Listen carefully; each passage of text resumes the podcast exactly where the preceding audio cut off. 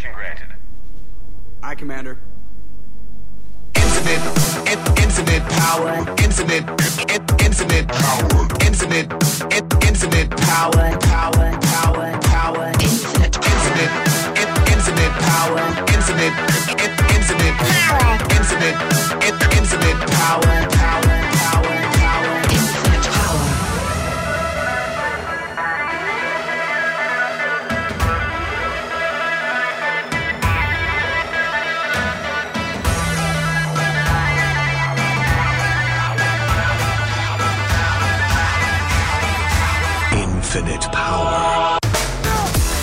What's up, everybody? This is Dr. Andy Wilczak. Welcome to another episode of Strength Check, episode 14 of Strength Check, and what I'm calling the end of season one of Strength Check.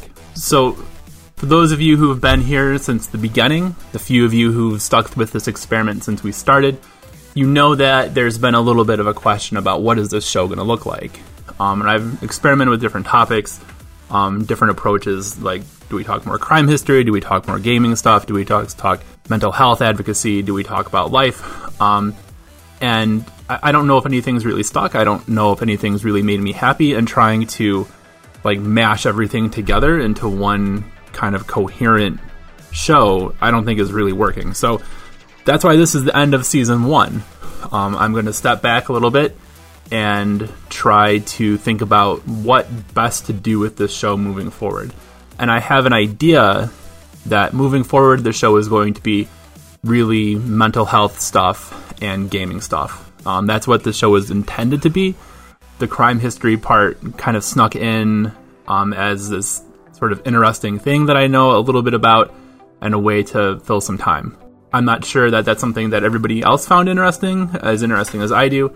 And to be honest, the project that I've been working on with that, I've decided to slow down a little bit on because I I realized that I was I was rushing to be the first person to do this, and being the first person to do this means that I'm I'm the person who gets to claim like I'm the one who broke ground on this, or I'm the one who who just made it to the top of the mountain first. And in doing so, I realized that I was really guilty of doing something that a lot of people have done when it comes to this field, I think, which is trying to make a buck on all these tragedies that have happened in the past. And if you remember very early in the show, like maybe episode one or two, I talked about people versus bodies and how we only ever really care about how people use their bodies and we care about how we can use their bodies to our own end and we don't really think a lot about the people themselves. And as i've been working on this project and i've been thinking about this the people that i'm writing about and the stories that i'm trying to tell in terms of ghosts and all the times that i felt almost actually really haunted by um, some of the tragedies of, of people um, in the past, in the distant past, in some cases, um, and how all of that matters today. Like that's the stuff that I need to honor, right? Those are the memories that I need to honor, and those are the people that I need to do right by. And trying to rush through a project for the sake of a, the book, or to rush through it for the sake of having something to talk about for 15 minutes on the podcast every week, doesn't really seem fair to them. And kind of secondly, it doesn't really feel fair to me either to rush through it all. So I wanted to do this right. Um, I want to do this show right. I want to do this book right. And right now, just the way everything is set up, that's not happening. So rather than continue to try to find some way or some sort of ratio of game stuff to history stuff to mental health stuff to make this thing work every week, I think I'm happy calling this the end of the first season and then taking a few weeks to think about well, what are some ways that I can make this a gaming and mental health advocacy kind of a show? And then knock out, hopefully, another 10 to 15 episodes centered on that and move forward from there. And if it turns into a thing where we're doing 10 or 15 episodes of a story, which is something that I'm really considering doing, having people on to do world building or talk about writing or talk about genre writing specifically. And that's what we do. And we have 10 to 15 episodes per season, and then a few weeks off, or maybe a couple of months off um, in between seasons, and then move from there. Then I think that would be ideal. So thank you to everybody who has stuck with this for this this long. I really appreciate it. I really truly do. I had no idea what I was doing getting into this, and I think you could argue that I still don't really have any idea now. But I don't like to leave things undone. So last time we were talking about the Black Hand Society and the eventual downfall of the Black Hand Society, and I said that this week I wanted to talk a little bit about fans and fan control.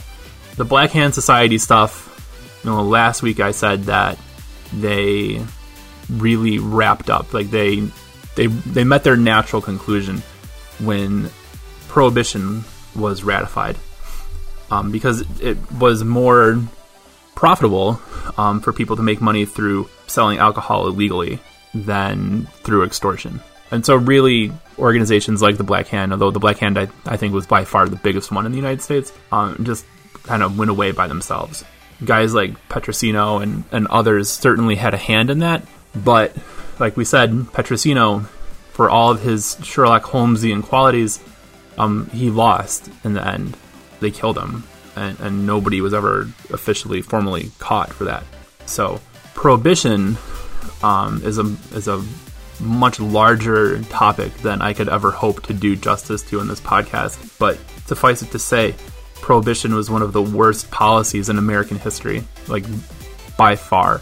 I, I I'm hard pressed to think of a proactive sort of policy like that that had as much damage, that caused as much damage as prohibition did, especially because prohibition laid the groundwork for the war on drugs in the Nixon administration and then into the to the Reagan years. And a lot of the problems that we have today with mass incarceration and the opioid epidemic and all of that, I think stems back almost 100 years ago to prohibition. So there's that. But I'm really, really simplifying it. I don't want to spend more than a couple minutes on it, only because why do something halfway, right? So the other thing that I said that I would talk about this week, and we're going to talk about it, I think because it, and maybe in a roundabout way, it applies to this this show. It applies to this idea of bodily autonomy, and it, it's something that I I think about more and more as we live in an on-demand world where fans seem to have more control, greater control over the products that they consume artistically than ever before. So, I think the place that I want to start with this is a video game. The the game Mass Effect 3.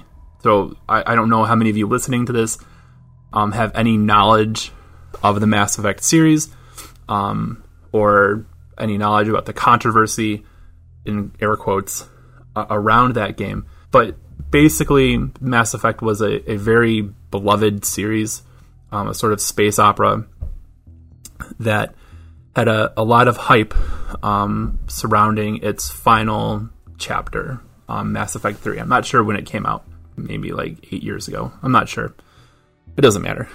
Anyway, the end of the game, where you have the the wrap up to the story with Commander Shepard and does the does the the galaxy get to exist or not anymore? And people were livid. People were furious at how this game ended, that they invested so much time into it, and that the ending was, in their minds, really lackluster. I loved it personally. I it's my favorite game ever. I, have spent so much time playing and replaying the Mass Effect series. Um, since I've I've been introduced to it. Um, it's my my favorite game series, one of my favorite stories actually ever. So I I was probably going to like it anyway, but a lot of people hated it, and their complaints got so loud that Electronic Arts released a patch that had kind of an, an added or expanded ending as a way to try to um, mollify the people that were were really upset by it. And you know, fans being fans, like that wasn't enough I, I don't think anything was going to make them happy with EA following that. And so I think a lot about like why does stuff like that happen, and it ties into some stuff that I see with my kids, right? So my my five year old hates commercials. Now, I think everybody hates commercials. Uh, everybody should hate commercials. If you're sitting here like, no, actually, I really enjoy commercials, that's messed up. why do you enjoy commercials? But she hates them, and she doesn't understand why they're there. And part of it is because anything that she wants to watch or listen to, she can immediately. Like, I grew up having to listen to the radio with my hand hovering over the record button on my tape deck to try to tape songs off the radio. I can remember holding holding a tape recorder up to the speaker to try to to get a song that way, um, which seems like a million years ago right now as I'm sitting here talking about that. But my kids don't have to worry about that, and, and I don't think anybody has to really worry about that now. If we we get to a point where we can't find something streaming immediately, like that seems that seems bizarre, right? And so my kids don't really, or at least my oldest, the baby doesn't know. And you might be able to hear them stomping on the floor right above my head as I'm talking. Hashtag dad life. So I think the connection is that we are so used to getting what we want right away that when something artistically doesn't meet our expectations, our personalized, individualized expectations for it, that we get really, really mad, right? So when Star Wars Episode Nine comes out in a few months, if it doesn't end with the with whatever um, perfect ending that the fans have, or some of the fans have imagined, where Rey is announced as Rey Skywalker, and Ben Solo either dies or Ben Solo has some sort of grand redemption or something like that, then immediately there are going to be fan petitions, right? Somebody's going to try to get something on change.org to try to get the White House to acknowledge that they're not happy with how episode 9 ended. And that's just dumb.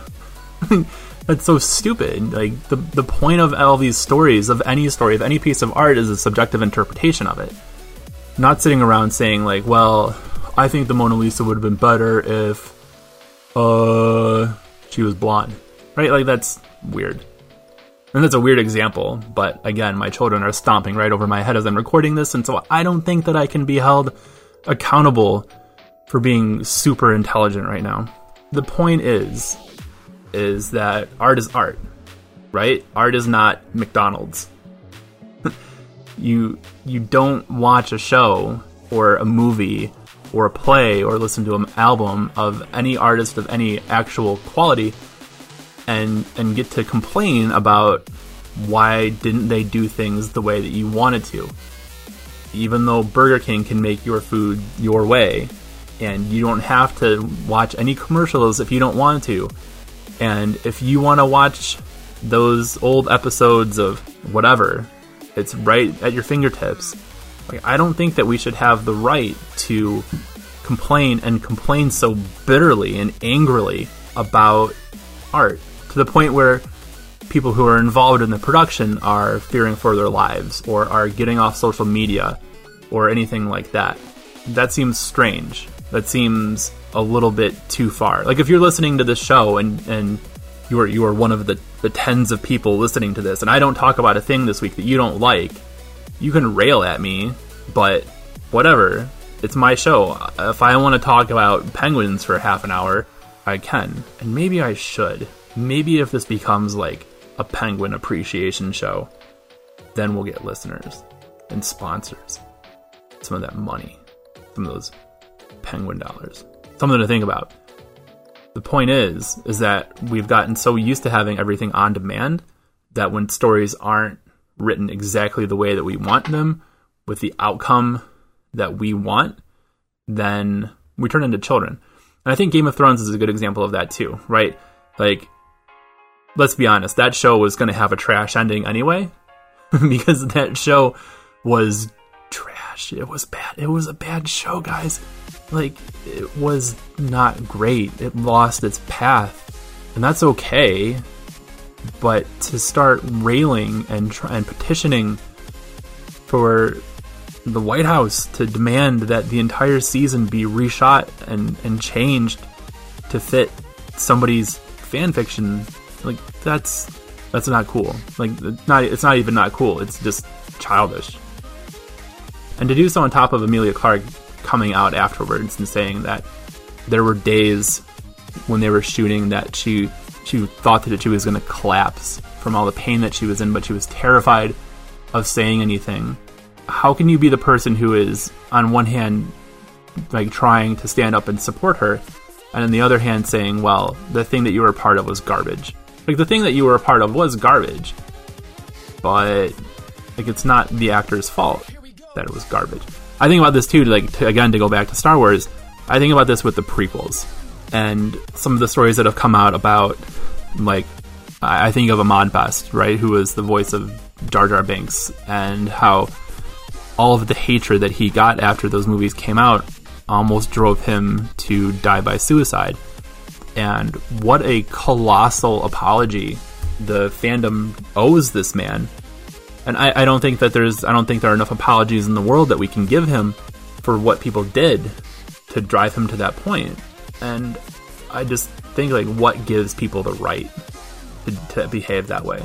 And so I'm sure that I'm setting myself up for this show eventually either getting mock trolled by somebody or actually trolled by people in the future when I don't deliver what people want. But whatever, I don't care. So the last thing that I want to talk about real quick is what I hope, what I hope, fingers crossed, the second season of Strength Check is going to be able to talk about, which is a project that I started kind of just like messing around about what kind of stories what I want to tell.